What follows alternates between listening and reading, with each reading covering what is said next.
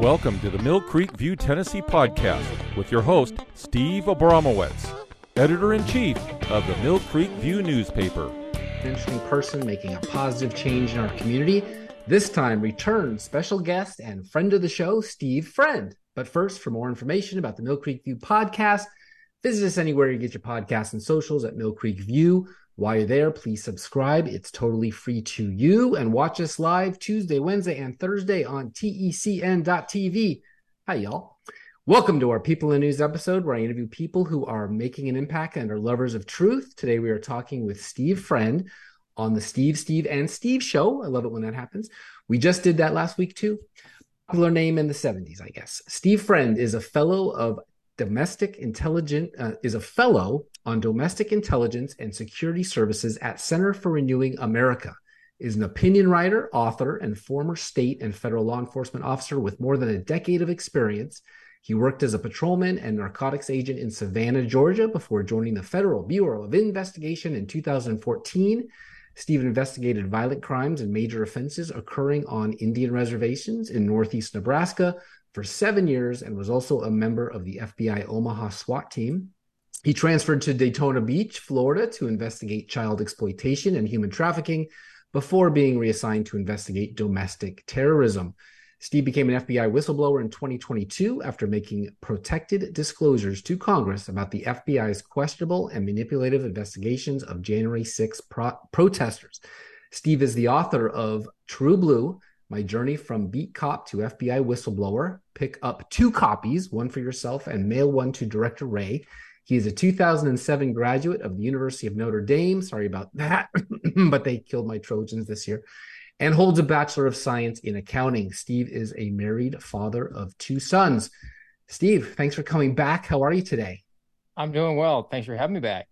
Thanks for coming back, and congratulations on landing with Center for Renewing America.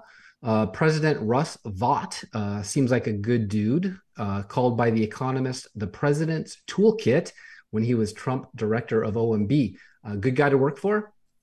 He's been really great to me. And I've heard him sort of described as the Yoda of the American First movement, where he's been sort of behind the scenes as the wizard behind the curtain on a lot of policy that's been pushed forward. But Russ is great for me. He's basically given me a great outlet to share my information about FBI weaponization, and has given me the ability to access some people in a position to hopefully bring about some reform. Great. Last time you were here, the FBI didn't want you to be able to earn a living, so you overcame that, obviously. Yeah, it required me to actually resign from the FBI in order to do it, but you know, it all ended well. I think that there was no chance that the FBI was ever going to bring me back and welcome me into the fold as it's presently constituted, and I think that I can still stay in the fight to bring about real, meaningful change from my current post where I'm at right now. All right. And I see your co-fellow there, Kash Patel, Senior Fellow for National Security and Intelligence, similar title to you, served as Chief of Staff at the Department of Defense to Trump. Have you met him? Had an opportunity to work with him on anything? I met him actually for the first time a few weeks ago, but the story, and this is actually what came out when I testified in front of Congress. I was alleged to be bought and paid for by Kash Patel. Up until a few weeks ago, I'd never met him. He called me last fall and out of the blue, and got my phone number through some mutual connections, and said that the Center for Renewing America had a fellowship available and offered to put my name into the queue for an application. So he facilitated that. I applied. I did writing samples, interviewed, and the whole process, and was eventually selected for it.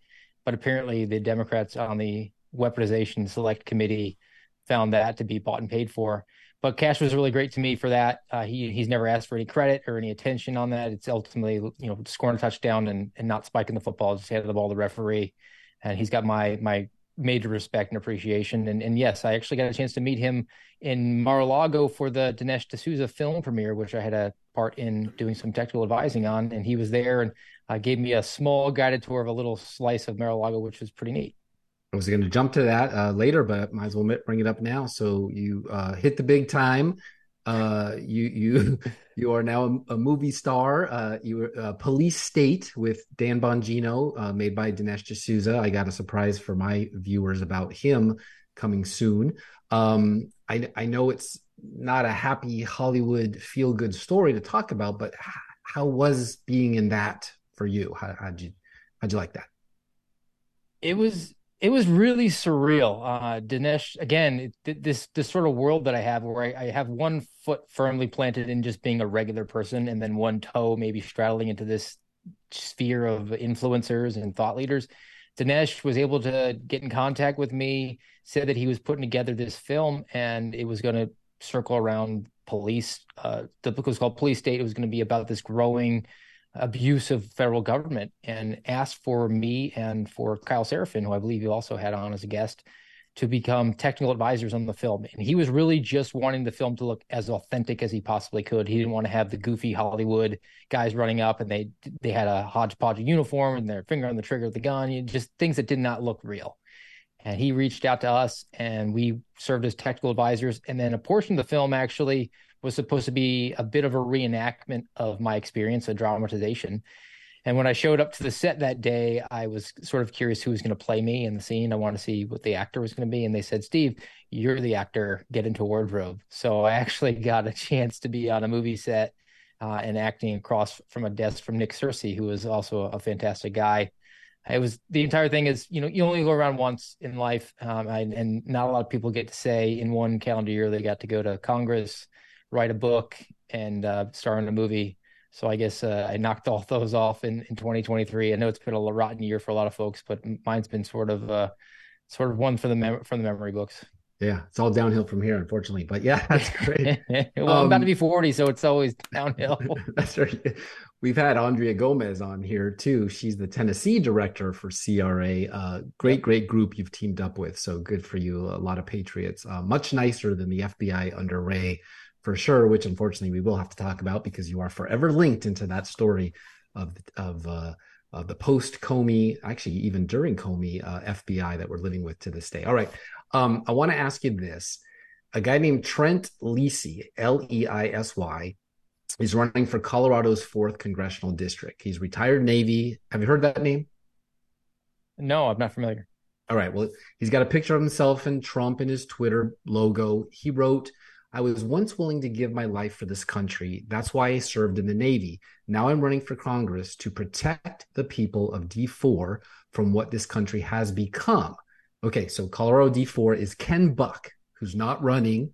He refused to vote for Jordan because he voted to overturn Biden's rigged election per MSN.com. Ken Buck has gained national prominence as a Republican congressman fed up with Donald Trump's lies about the 2020 election he lost to Democrat Joe Biden.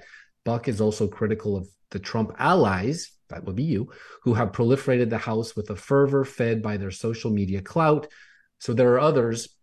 It's early, you know, State Rep Richard Holtorf, a Republican. Buck was one of 8 Republicans who voted to oust former Speaker of the House Kevin McCarthy earlier this month. But are we seeing a rise of pro-Trump people, candidates, citizens like Leisy who don't want to do this, veterans, or more rhinos like Buck? And I ask you because the last time you were supposed to come on here, you couldn't because you were actually about to testify in front of Congress exactly these people, so you know better than most.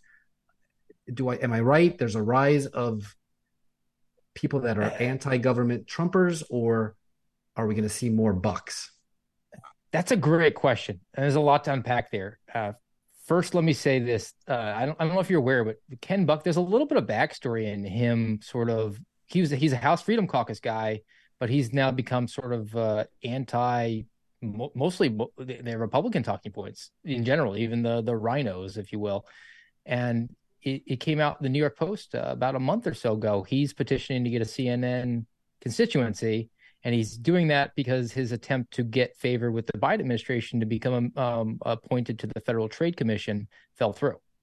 So he's got a little bit of compromise, a little bit of derog on Mr. Buck there.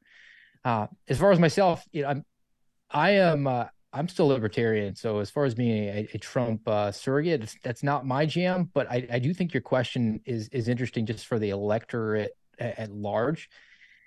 And the reason is I think there's a lot of people that see that that President Trump obviously won a presidential election, having never run as a politician before, and that was successful. And then there's always the temptation to become the knockoff, to imitate it, best practices, right? Obviously. And I think a lot of people fail in that regard because whether you like them or hate them, you cannot deny that Donald Trump just drips charisma, and his sort of approach to doing things is good for him. That's what worked for him. I don't think that that necessarily then translates to a regular guy who just says, I'm going to do a Trump imitation to win elections. I do think, though, that he sort of charted a path for somebody who's never been in politics before, maybe has an appeal of just being like one of the folks type of in their rhetoric, as opposed to being the Ivy League or I went to Stanford or Harvard or Yale. Too many of these people, especially in the senatorial ranks or people that ascend to high office or judgeships, I think that sort of laid a roadmap, at least made it feasible for people. And the way that Donald Trump is, which is so amazing, is as a billionaire who's been living the high life basically his entire adult life, he still has that everyman appeal. And as a result of that, I think people see that path as possible. But it's a tough uphill slog because that establishment Republicans, establishment Democrats, it's basically a uniparty. They hold a lot of power, and they're able to, especially in the primary processes, to knock off anyone who threatens their little fiefdoms. He certainly doesn't compare to a lawyer or somebody who's been in politics their entire life, like a Chuck Schumer, who is quite the foil of a Trump businessman, playboy, successful billionaire, whatever, at least made his money legitimately, not through politics. Another one, people may remember QAnon shaman Jacob Chansley. Yeah. He did the horns and painted up in the flag face paint, did time, is running as a libertarian in Arizona, of all places, where the most recent steal was. Do you think we'll see more aggrieved vets and J6ers wrongly prosecuted like you get into politics to fix things? I think that's a great way to go about it. I think it might be going a little too further along. I'm a firm believer in local and the doctrine of the lesser magistrate. I would rather see a Jacob Chansley running for a board of commissioners for his county. Same thing with a Mark Hauck, who's going to be running in Pennsylvania's first. He's running actually against an incumbent Republican former FBI agent, so he's going to have a really good battle if they duke it out on a debate stage in a primary process. I would never tell anyone not to run for federal office. I think, though, that you have the best impact at a local level. But if you have the acclaim, and that was told to me by someone, I won't out them now. When my name came to the public light a year ago, someone called me and said, it's a real shame that this didn't happen to you a year ago or a year from now, because you probably would have been put to run for Congress because you have name recognition. And that's all that matters, really, for significant portions of the voting population, which doesn't say much for the American voting population. But if those guys are going in with the best of intentions, they've seen and been fighting in the belly of the beast for a long time. Certainly their lives, they put their lives on the line, their freedom on the line. Mark Hauck fought it all the way to an acquittal. Jacob Chansley actually did time on it. I think that their opinions mean something, and they should be heard. And if they can influence and make the country better, and then why not take a shot at and see if you can maybe chip away at the system that they've built up in the swamp in Washington, D.C. Yeah, I think that's good. And I'm always optimistic that things will get better. You were on almost exactly a year ago. At that time, you weren't #suspendable yet. You were scheduled to come on again, like I said, but had a more important thing to do, like testify in front of Congress, darn it. You kindly did come back with the release of your book, True Blue, My Journey from Beat Cop to Suspended FBI Whistleblower. And now you are a fellow at Center for Renewing America. That is a busy year. Tell us how the book sales went. Hope I helped a little bit. What came of your testimony in Congress that was good? And what Center for Renewing America is doing with you, please? Well, the book, it launched in June, and the way the publishing, I'm sort of learning on the fly. I don't have facts and figures. It's hit #1 a couple times in a few categories on Amazon, so that makes me think that it did its thing. I didn't take any advances on it, so I haven't made any money on it, but I've gone to several events that I do. I do some speaking engagements now, and I bring the book along with me, and I'm just trying to get it out there to as many people as I can. And regardless, if I don't make a single penny on it, that's fine with me. I'm happy with the product, and people have reached out to me and said that it really opened their eyes to a lot that's gone on. And sort of in that similar vein, testifying in front of Congress, I think that it was a missed opportunity, and not for personal self-serving reasons, but because I went there, Garrett O'Boyle was there, and then in the later testimonies by the IRS whistleblowers, we're all experienced with testimony. We've gone to court and had cross-examination from a hostile defense attorney, and that sort of environment is, I think, less intimidating than the average person. And we didn't really get a chance to talk because it's politics, man. The various members get up there and they have 5 minutes and they want to preen for the cameras, get a soundbite for the fundraisers, hopefully get on Fox News or MSNBC or whatever their party's preference is that night. And as a result of that, the witnesses really don't get a chance to present the information. And again, regardless of where you fall on this, this is information that belongs to all 350 million Americans that I wanted to get out there. And I didn't get a chance to present too much of it, which is why I keep doing speaking engagements as often as I can to talk about things like an FBI quota system that exists, the mission creep that we're seeing happen from the National Security Branch, the evolution from domestic law enforcement to domestic intelligence collection, the broken promotion protocols, the absolutely out of line informant protocols that are going on. It's just one thing after another after another. And I was ready, man. I was loaded for bear. The IRS guys had laptops, so that and I know they were ready. And I think that this weaponization committee might view having the hearing as the success rather than the means to bring about the reform, which I would categorize as success. Mm. And lastly, to the Center for Renewing America, they're giving me the outlet to do just that right now. I have invitations to appear on media outlets like such as yourself. They have access and they have a much thicker Rolodex. Again, I'm an average guy. I can't just call up some of these people and have them take me seriously. But if Center for Renewing America has a media team, reaches out and says, hey, Steve Friend, he's this guy. He's not some crazy person. Would you like to have him come on and talk to you about it? And I've been able to then share information with some people in media who might not have gotten to their ears, and they have the audience that they're able to then bring to the table, and I can share my information with, which I'm incredibly grateful for. Hmm. Was it one of those type of hearings where you're sitting there and the CNN or the C-SPAN camera is on you, but the rest of the place is completely empty? Or were there people that were there showing interest? And did you actually get questions from both sides of the aisle, Democrats and Republicans, really wanting to know what had happened, how to fix it, any of your ideas? But I'm sure I know you a little bit. You probably came very detail-oriented with maybe even a PowerPoint presentation. Did anybody take it off your hand and say, yes, we will get back to you on this? And did they? The Democrats came in on the attack, and that was to be expected. They told us to really anticipate that, accused of being a grifter and a political partisan and a conspiracy theorist. A couple members thought that the Marcus Allen, who was also testifying with me, they said that his Twitter account said something and it wasn't his Twitter account. So they weren't really well prepared for that. Again, being bought and paid for by Kash Patel, those sort of allegations, but that's water off a duck's back. It didn't bother me. Again, I was there for the American population to see me.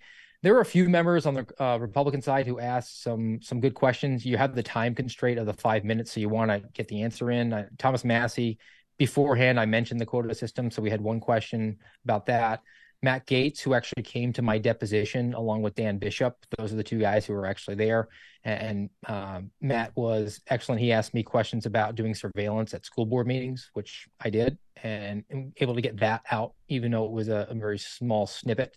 Mm. And then some of them monologued and I thought had some good things to say themselves. But again, that should be about the witnesses testifying. I compare it to a Broadway show. The depositions are the rehearsals. There's no new information that's going to be bombshell to the congressional representatives. It should be bombshell to the people who are watching. And now we have this Broadway show, which is the hearing. Let's let the actors go up on stage and say their parts. We don't need to have the directors or the people working on the ropes behind the scenes coming up and interrupting them. And that's unfortunately what happens. And you're right. A lot of the times they're either leaving the room or they're playing on their Twitter, or they're talking to a staffer, and you're just sitting there under the gun looking around like this can't really be the way that our government functions. But unfortunately it is. It is. Yeah. And you're at least in the history books telling the right side of history for somebody who wants to go archive into the Library of Congress and figure it out. Well, for new listeners, episode 17, episode 93, for those that want to go back and hear Steve, we knew him when, 17, Steve. Wow. The other Steve. Okay. And now 147. So thanks for being a friend of the show. No pun intended. Is this accurate on Facebook, your wife, and I don't want to drag family into it, but she's part of the story, had responded by saying she was grateful that the person had reached out and said that the best way they could help you was to share the story of what happened to you, since she got suspended for just saying that. Within 30 minutes, her Facebook account was suspended. She identified herself in the private message as Steve's wife, and that's all. Yes, it's true. It was after I wasn't speaking publicly. My name came out, Miranda Devine's piece, and then she talked about me to Tucker Carlson on Fox News, and our world kind of got turned upside down. A woman from Moms for Liberty reached out, and my wife sent her a private message on Facebook that said, "I'm Steve's wife. Can you just ask your members to share his message, because he's not an online presence. He's not speaking out publicly." And the Moms for Liberty reached out because I'd spoken out at a school board meeting just as a regular citizen. So they sort of knew that I was a friendly to them. And within 30 minutes, her account was shut down. And look, that's a private message. And we were assured by Mark Zuckerberg that those were protected, but obviously they're not. And I'll also note that my wife is not American. She's from Ukraine. So her name was actually in Cyrillic. You would not know her name unless you spoke Russian.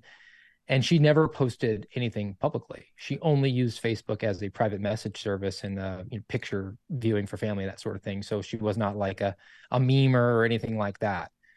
So I can only surmise that her account was being watched, because you have to identify yourself to have your Facebook account. Right. And so your family was surveilled right at the time that you were making headlines, I guess, or news for being you and all the things we know about you.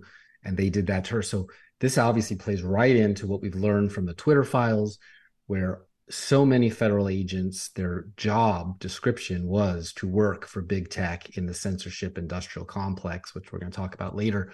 But is that about right? You were one of the very early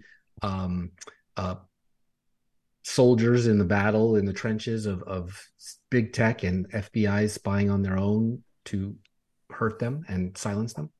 Yes. And we're actually a couple of the paragraphs in the Missouri v. Biden lawsuit involved my wife's account. We were able to get her story to them about that. Harmeet Dillon's law firm was able to facilitate that, and we're grateful for that. And I think that's going in the right direction, at least. Mm-hmm. It seems to be on the side of free speech, at least the way that the majority of the rulings have gone.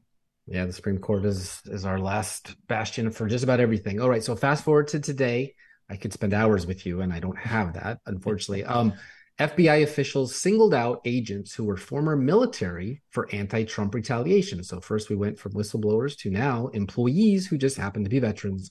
The whistleblower said Jeffrey Veltri, Deputy Assistant Director of the Bureau's Security Division, and Dina Perkins, Assistant Section Chief, specifically pursued employees who served in the Marine Corps or other military branches. They stripped the agents of security clearances, which sidelined them on the job and pushed them toward the exit.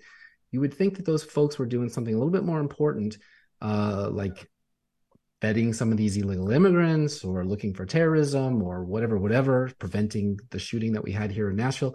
A Marine and other military veterans at the FBI have been accused of disloyalty to the U.S. because they fit the profile, profiling now, of a supporter of former President Donald Trump, according to two disclosures sent to lawmakers on the House Judiciary Committee. Quote, "It is wholly irresponsible of the Washington Times and this reporter to include outrageous and demonstrably false allegations that the FBI singled out former military employees." Do you think, A, that the FBI is telling the truth when they say false allegations, knowing all that we know about them? And B, who were these two people, Veltri and Perkins? How dare they, right? I mean, these are veterans of the United States. They're supposed to go through background checks before being hired. Exactly. Yeah. And there's a lot to unpack there. Look, Veltri and Perkins, they work for the security division. Veltri was a deputy assistant director. I believe that Perkins was a assistant section chief. So they were at least up in management. He was certainly higher than she was. Security division is under the human resources branch of the FBI. They look into your ability to hold a security clearance. Are you a threat to national security? Are you loyal to the United States? And it's very clear from the whistleblowers I've talked to, and I know some of the people who were targeted under this profile and were removed as a result of that. This is 100% true. The disclosures that have come forward do exist. They are legitimate. and they are in the hands of Congress right now. And just the thought that someone who raised their hands for an oath to protect the country and lay down their life if necessary could be deemed to be disloyal to the United States because they work for the FBI, and the FBI thinks that you might pull the lever for a particular candidate for president is ridiculous. And the FBI statement on this, which is just laughable. They try to invoke Veterans Day. You know, how dare you come out with a story on Veterans Day? Well, look, even if everything is that the FBI is saying is true, the fact that it's newsworthy is it needs to be reported. There is a disclosure. 2 whistleblowers have come forward, and it went to Congress, and they're alleging this information. That's a newsworthy story that needs to be reported. So the FBI trying to stomp down on that, they're just worried about their exposure on this. But included also in this disclosure is not just military. If you participated in religious activities on a regular basis, if you're unvaccinated against coronavirus, or if you didn't want to wear a mask, those were deemed to be fit the profile of someone who supported Donald Trump for president, ergo potentially disloyal to the United States, ergo we should suspend their security clearance so that we can remove them. It's another example of the FBI weaponizing the security clearance process as the hack and the get around to eliminate people as they're building this new agency of people who are compliant, willing to just follow orders, or those like Perkins will gleefully do what they want because of their political persuasions.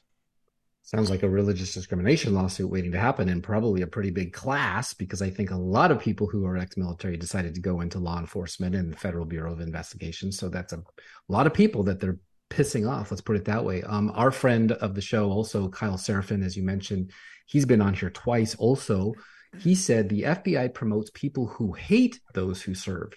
That's pretty strong. Comey was bad enough to get fired.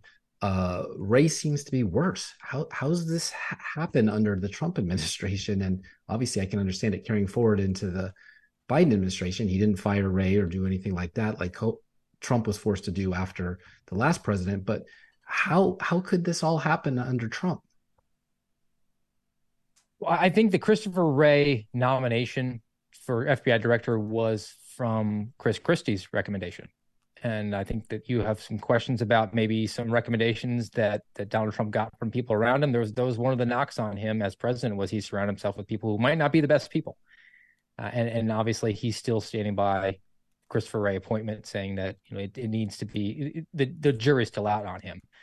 The way I think that this happened is it's not just because of Donald Trump. I think that his presence in the White House turned up the temperature on the pot that was already at a boil, but now it's boiling over because he was such a dynamic person and got people so on either side so fired up.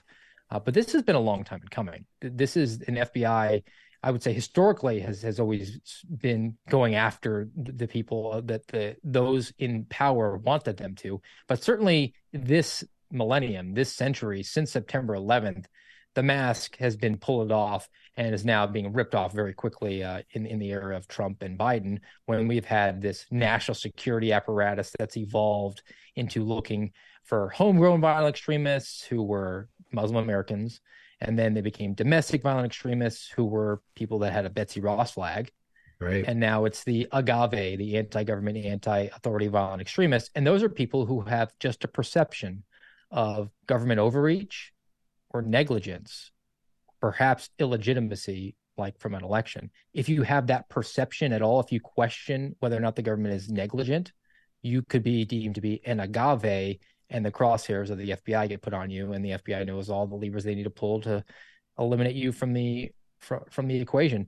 And here's the last thing I'll say on this. If the FBI is willing to do this to its own people, who you would think that they vetted and deemed to bring in, and they've paid them, they're doing this to their own employees. What are they willing to do with people outside of the agency? Far worse. Yeah, that's what leads me to my next question, as a matter of fact. And I was just reading about an infant child who was put on the do not fly list because it was a family member of a J6er. So, you know, we know about the folks that stirred up the crowd in J6. They were agents. And Proud Boy leader Ethan Nordean lashed out at President Donald Trump, accusing him of misleading his supporters and then deserting them despite their unwavering loyalty. He said, we are, and I'm sure he was very angry at the time, but we are now and always have been on our own.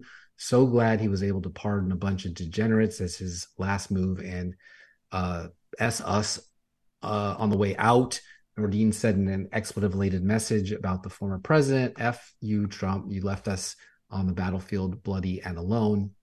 Not really fair. That was the day that the election was certified, and I don't think he could pardon them. But what do you think about the J6 situation, the federal government, the fact that we do have a Republican majority Congress, even though it's a slim majority, they're still there. We haven't seen the tapes. The whole day is just a complete blight on America and law enforcement, as well as people who probably shouldn't have been breaking windows, but we don't know who they are. What do you think of that day?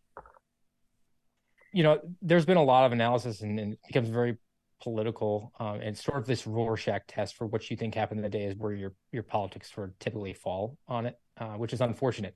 I'm a facts guy. Here is what I could give you as an educated explanation of what happened that day. You had people who did dumb things and bad things and probably broke the law and need to be prosecuted for that. You also had professional provocateurs who were there. You had undercovers and informants who were pushing the crowd to do things that they were not predisposed to do.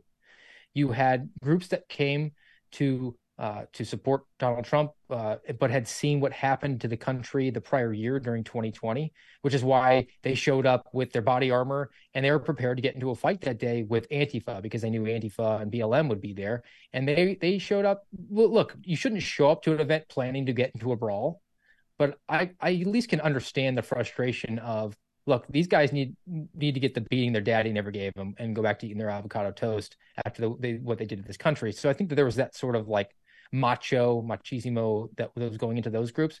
And then the largest group that I'd like to describe as the Miracle on 34th Street crowd. And the scene from Miracle on 34th Street where they walk into the court with all the letters to Santa Claus. And I think that a lot of people went there and they thought, you know, they were excited about Donald Trump. They had legitimate questions about the election. And they said, we have a First Amendment right to speech, to protest, to petition our government, to assemble, or to redress our grievances. And we're going to walk through the Capitol, and the congressmen and the senators are going to see this and say, whoa, there's 1 million people. We're going to pause the certification. We're going to do a proper audit. And call it naive, call it whatever you want. They weren't as cynical as maybe someone like you or me. They are now caught up in a dragnet by the hundreds and thousands as a result of that, because this case is so politicized. And as a result of that, I think the Republicans in office think that January 6th, they don't want to touch it. They think it's an electoral loser for them. And I'm sorry, we don't elect you to get reelected. We elect you to your job. This should be something that should be vetted out, and we should be able to crowdsource this information. I know some of the journalists that got access to the security tapes. The problem, as they've explained to me, is that unless you know the specific time, where it is, what you're looking for, you're just looking at hours and hours of tape. It's sort of a fool's errand. But that being said, having 3 computer screens going for 3 individual people to be looking through 41,000 hours, I mean, you're going to be limited in what you can be able to do. I could definitely see an argument for, why don't we just crowdsource this and people can come up with what they want. Certainly the sedition hunters have been given access to information from the government to hunt down people when they're not government actors. And that certainly violates everything I was ever taught of as a professional law enforcement officer or an investigator, where if a person as a private citizen conducted an investigation and brought it to me, I would have to say that's vigilantism. I can't take that. But apparently this case is so unique and so special. It's the worst thing since September 11th and the Civil War, and I don't know when the hordes came over the Pearl Harbor, yeah. Empire, everything in one, yeah. Well, yep. With AI and facial recognition, they probably could do all those hours within 30 minutes, but that they don't want to. I agree. Yeah, before I run out, there's an appetite. Go ahead. Yeah, I think you're right. You just said a few days ago, quote, "Last year, I brought protected whistleblower disclosures about FBI weaponization to the House GOP. They used it to go on TV and get elected. I lost my career and I'm under FBI investigation. Today, the House GOP voted to give the FBI a $300 million headquarters, which I believe is bigger than the Pentagon. Soulless demons, go to hell," Friend posted on X, formerly known as Twitter. There's a lot more tools at their disposal that I think they have that they're not used, he said. They can defund particular individual salaries and positions and programs, and they just haven't done it. The FBI has put evil people in charge of the most administrative of tasks. The people came at the suspendables, that's you guys, the whistleblowers from the FBI in unlawful ways, which we continue to reveal evil. That's a heck of a word. Are they recruiting for their evilness? Yeah, I think they are. I think that, they are looking for people who are either compromised and willing to just go along, or people that are maybe true believers in what they're doing. But it doesn't really matter. It's a distinction without a difference, as far as I'm concerned. You take an oath to protect the Constitution, all of it, not just particular elements of it. And you are doing the job that you're hired to do if you see that the FBI is off the rails and you throw the flag. That's part of the training. That's part of the job description. And then people are just unwilling to do it because they say, look, I got bills to pay, I got family to feed, I got obligations. That's an insufficient response in my book.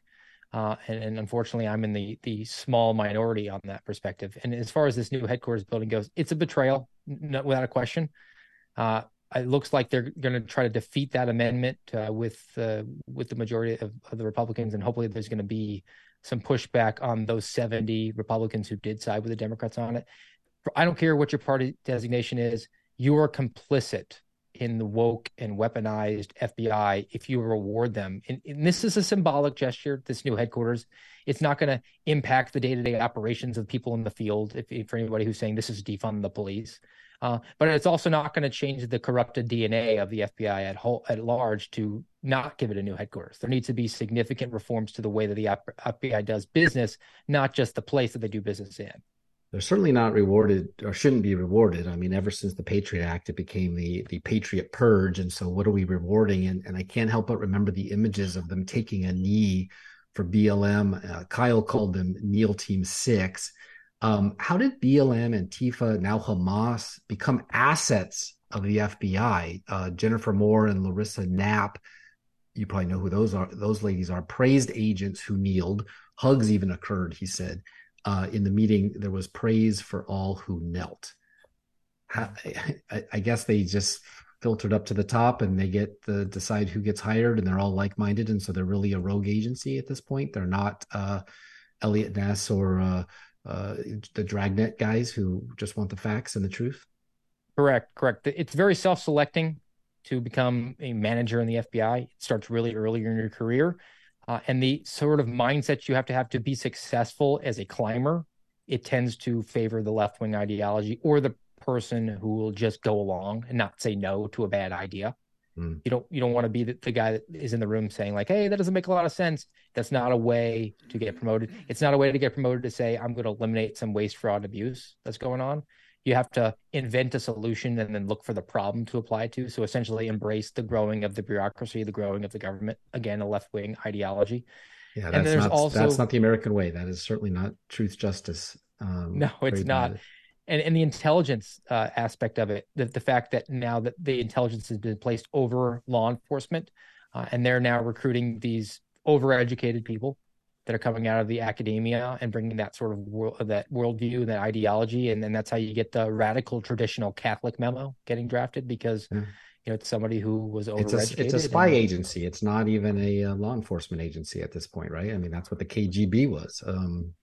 Probably going to get canceled for saying without that. Without question. I do want to also ask you, on May 18th, you did testify, as you said, but you also had some compatriots there. Marcus Allen, not the running back, was an FBI staff operations specialist, Garrett O'Boyle, FBI special agent.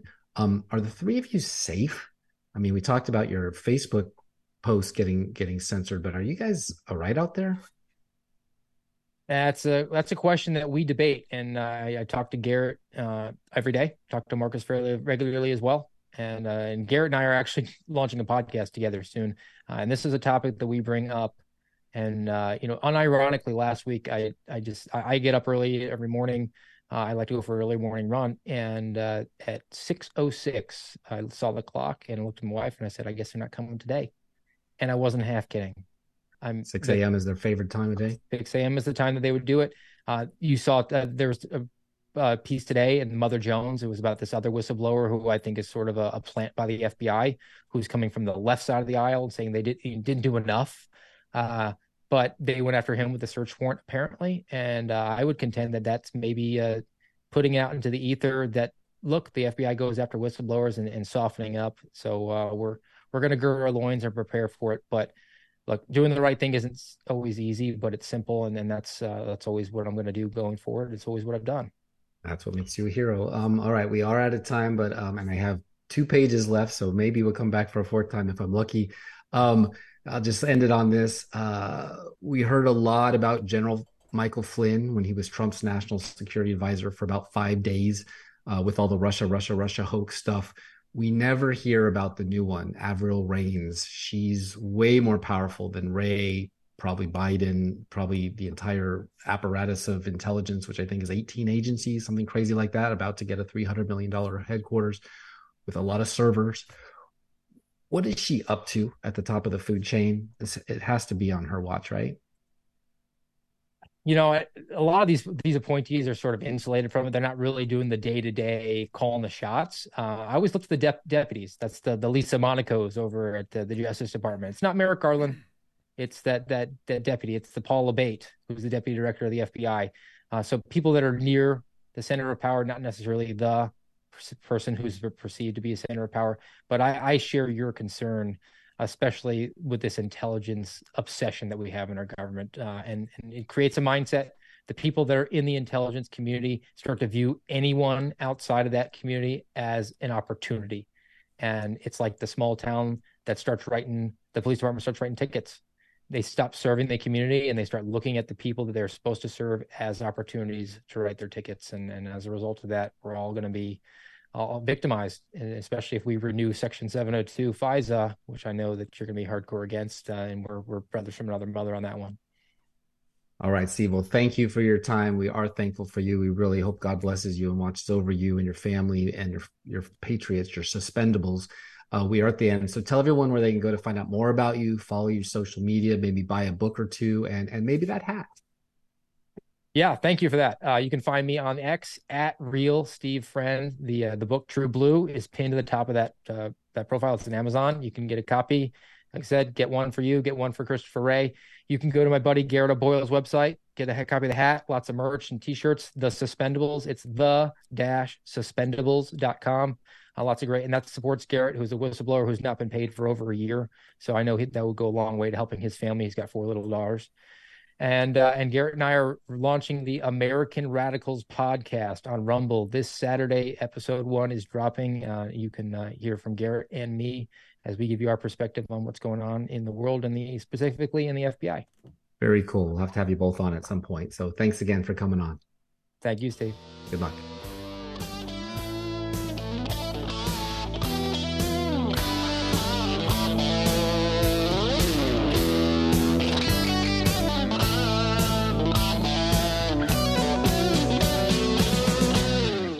With Columbia, Tennessee-based EnergizedHealth.com, you lose fat fast, simply and naturally, without restrictive exercise or cardboard, dry, tasteless food. Revolutionize your health with this proprietary 88-day science from John and Chelsea Jubilee. People report getting off medications and reversing ailments.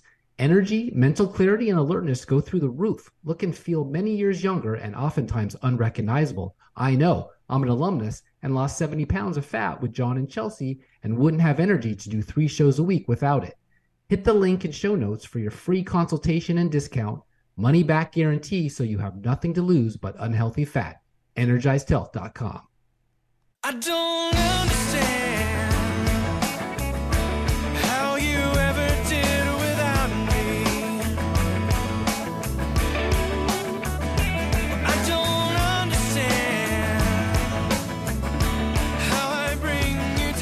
Welcome to the Steve and Steve segment of our show, where we cover what we just heard, and we didn't hear enough of what I wanted to hear, but we heard a lot. Producer Steve, what'd you think of our repeat guest, Steve Friend? Wow. G2H, man. G2H to all those Republicans and all those. There's a big place, G2H. That's all I can say. I love that term. And Steve, what a... Not to be confused with G2G, the way I end every show. But yeah. I was thinking of that, and I thought, okay, there's a place for both now. No, what a wonderful guy, and he's branching out. He's launched his own podcast. And Steve, there's a whole litany, a whole long laundry list of all the things that are intelligence. And I'm glad you bring up the Patriot Act. That wouldn't have happened had it not been for that Pearl Harbor event. And people don't realize that until you get your hand head wrapped around that one, folks, you don't understand why we're at today. Enough cause and effect. But we got a Rumble comment. Never as many as I'd like. I guess that's not a thing, but please, if you ever want to comment, go to Rumble and leave us a comment. I read them. Worried Man 50. Sorry to hear that, Worried Man. Don't worry, be happy. He said, I'm not mansplaining, he says, man, one of the very few Tennessee legislatures that actually understand the duty to their oath. Episode 132, Tennessee Congressman Monty Fritz. That was nice. Cool. All right. 9 ways to scare off Californians looking to move into your neighborhood. Life Magazine, BabylonBee.com. I wish it was Life Magazine. November 2nd, 2023. Wait a minute. Is that young couple looking for a home in your neighborhood from California? You better get them out of here pronto before they turn your beautiful state into a socialist cesspool. If you don't, you'll both have to look for a new state to move to in about 10 years after they bring their California politics with them. These are the absolute best ways to scare off a Californicationer. I said that. That's my word. Number 1, smile and wave at them. Californians hate this. They might even be killed in the process. 2, offer them sweet tea. They will instantly become diabetic just by looking at a full picture of Southern-style sweet tea. As an added bonus, the polite gesture will also scare them. See above. Number 3, show off a cool gun you're packing. They will freak out even though this is only one of the guns you're packing. The others aren't as cool, sadly. Number 4, ask them where they are going to church immediately after meeting them for the first time. It's normal to do that where you're from, but this question is basically kryptonite to a Californian. Number 5, invite them to your church this Sunday, same as above. Number 6, show them your house and the several acres you live on. Their brains literally cannot comprehend the idea that a family of 4 isn't crammed into a tiny studio apartment. It will seem icky and wrong to them for it to be any other way. Number 7, point out how many houses in town have American flags. Once they notice this little detail, they will react like vampires to the sun coming up at dawn. Number 8, start talking about what they can expect when winter rolls around. They are only used to one season that lasts all year round, and you may need to explain the concept of winter several times before the horror for them really sets in. Number 9, show off your Trump 2020 and 2024 bumper stickers. This is sure to send them back to California in an absolute terror. Is that wrong? I love it. What a great, what a whimsical way of looking at how to, Steve, it didn't work up here in Washington. We got far too many Californians, which is, I think, why one of the reasons why we slipped from where we went. We were close. Look, 30 years ago in Washington State was a different place altogether than it is today. And they maintained the lack of an income tax. But little did they know it would cost them everything, including the Constitution. All right, next story. Inside the plot to kill the censorship industrial complex, grand old party of losers, public.substack. Check that out. By Leighton Woodhouse, Alex Gutentag, and Michael Schellenberger. Stanford president Richard Saylor told university faculty recently that the Stanford Internet Observatory, SIO, was simply doing research when it mass-flagged alleged misinformation to social media platforms like Twitter and Facebook. That's according to Stanford School of Medicine professor Jay Bhattacharya. Saylor is wrong. The evidence is now overwhelming that SIO demanded mass censorship by social media platforms of often accurate COVID vaccine information and also interfered in the 2020 elections. I wonder if Steve Friend's wife was involved in that dragnet. SIO and its defenders argue that they were simply exercising their First Amendment rights by demanding censorship. But the newly released documents show that the Department of Homeland Security, Cybersecurity and Infrastructure Security Agency, CISA, you've heard that on this show many times. Yep. Kim Wyman, former Secretary of State of Washington, basically invented it, asked SIO and 3 other, Washington State that is, asked SIO and 3 other censorship advocacy groups to create the Election Integrity Partnership, EIP, and Virality Project, VP, to engage in mass censorship. DHS, CS, CISA, the Department of Defense, the National Science Foundation, the FBI, and other government agencies, aka the CIA, secretly created and grew the censorship industrial complex, according to this article. Remember, President Eisenhower warned against the military industrial complex? Well, now Leighton Woodhouse, Alex Gutentag, and Michael Schellenberger are warning against censorship industrial complex run out of the likes of Stanford University. The size and power of the censorship industrial complex is daunting. The latest batch of documents that Public reported on this week shows that we still have not gotten to the bottom of what happened, the article says, and this from the New Yorker, of all places, not a right-wing conspiracy publication, mind you. By 2009, when the FBI dedicated a new unit to economic espionage, concerns were focused on China. In 2014, the Department of Justice indicated 5 members of China's People's Liberation Army, hackers with aliases like Ugly Gorilla and Candy Goo, for industrial cyber attacks. The next year, Xi Jinping unveiled the Made in China 2025 plan, which identified a catalog of technologies that was broadly understood to represent an international shopping list. The consequences for defense, economic competitiveness, and human rights were potentially grave, and the Obama administration's attitude hardened in response. To educate the public, the FBI produced a threat awareness film, The Company Man, which rendered the apparently true story of an engineer tempted by Chinese bribery in the style of after-school drama. One expects it to end with the Chinese criminals being forced to smoke the entire pack of cigarettes. When Trump came to power, he was quick to ring the alarm about China, which he said was raping our country. In November 2018, Sessions, Attorney General, held a press conference to announce the China Initiative, innovations, he said, can be stolen by computer hackers or carried out the door by an employee in a matter of minutes. As a showpiece, Sessions, who would be fired by Trump 6 days later, unveiled an indictment alleging that spies had targeted an Idaho-based maker of semiconductors. This was the first such program to be dedicated to the actions of a single country. Trump reportedly said at the time of people from China, almost every student that comes over to this country is a spy. Tao was the first academic arrested under the initiative. That was March of 2009. You think it's any better now? Wow. It's better for spies.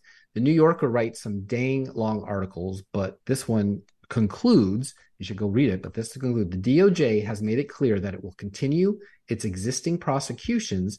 Either the government believes that its case against Tao is necessary and just, or it wishes to avoid the embarrassment of another drop case and is willing to gamble on a Kansas jury. Zeidenberg, Tao's lawyer, fears that this is the worst of all possible worlds for Tao. Quote, people have been patting themselves on the back for the rollback of the China Initiative, and now they will move on thinking the problem has been solved.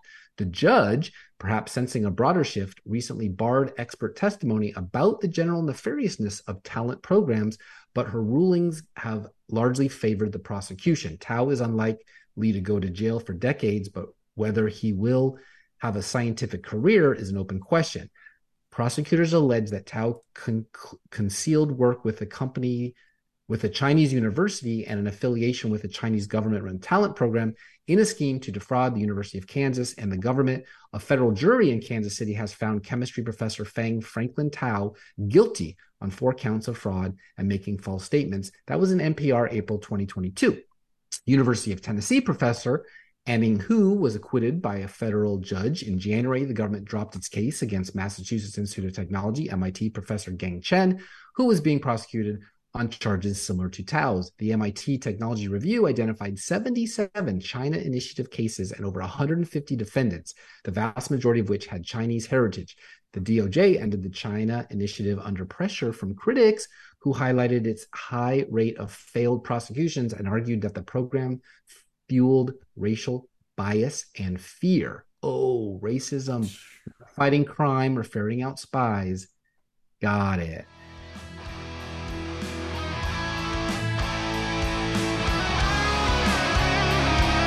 This is Kyle Seraphin, former FBI special agent, and you're listening to the Mill Creek View Tennessee podcast. Thanks for listening.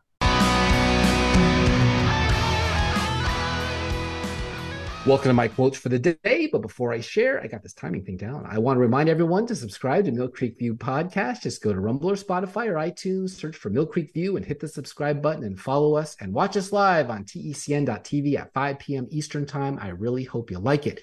It's the oldest question of all, George. Who can spy on the spies? Jean Le Carré, English author best known for his espionage novels, many of which were successfully adopted for film or television. Quote, a sophisticated, morally ambiguous writer, he is considered one of the greatest novelists of the post-war era. During the 1950s and 60s, he worked for both the Security Service and the Secret Intelligence Service. The great advantage of being a writer is that you can spy on people. You're there listening to every word, but part of you is observing. Everything is useful to a writer. You see every scrap, even the longest and most boring of luncheon parties. Graham Greene, one of the leading novelists of the 20th century, a major writer both of serious Catholic novels and of thrillers. It is 10,000 times cheaper to pay the best spies lavishly than even a tiny army poorly. Sun Tzu, the tyrant who is ordered to, I don't have time for that one. So that's it for this episode. Thank you, Steve Friend, for reminding us if your truth and God is on your side, nobody can be against you. Until next time, this is your host, Steve Abramowitz, Editor-in-Chief of mcview.us. Peace in our time. And G2G, take us home, Steve. January 1970, Merle Haggard, The Fight Inside of Me. Listen to the lyrics. You might want to know why I played it.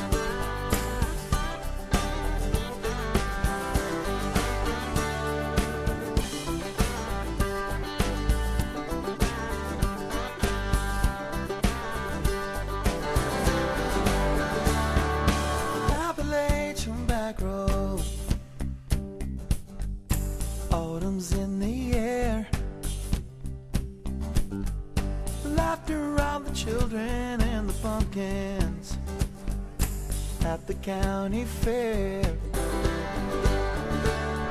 were looking for America behind every turn, flying the very colors that so many love to burn.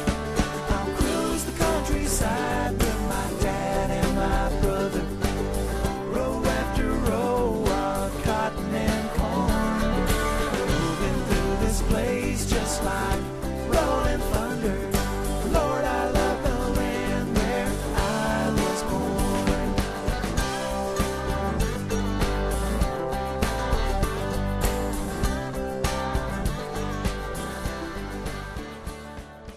Any views or opinions represented on the podcast are personal and belong solely to the creator and do not represent those of people, institutions, or organizations that the creator may or may not be associated with in a professional or personal capacity unless explicitly stated.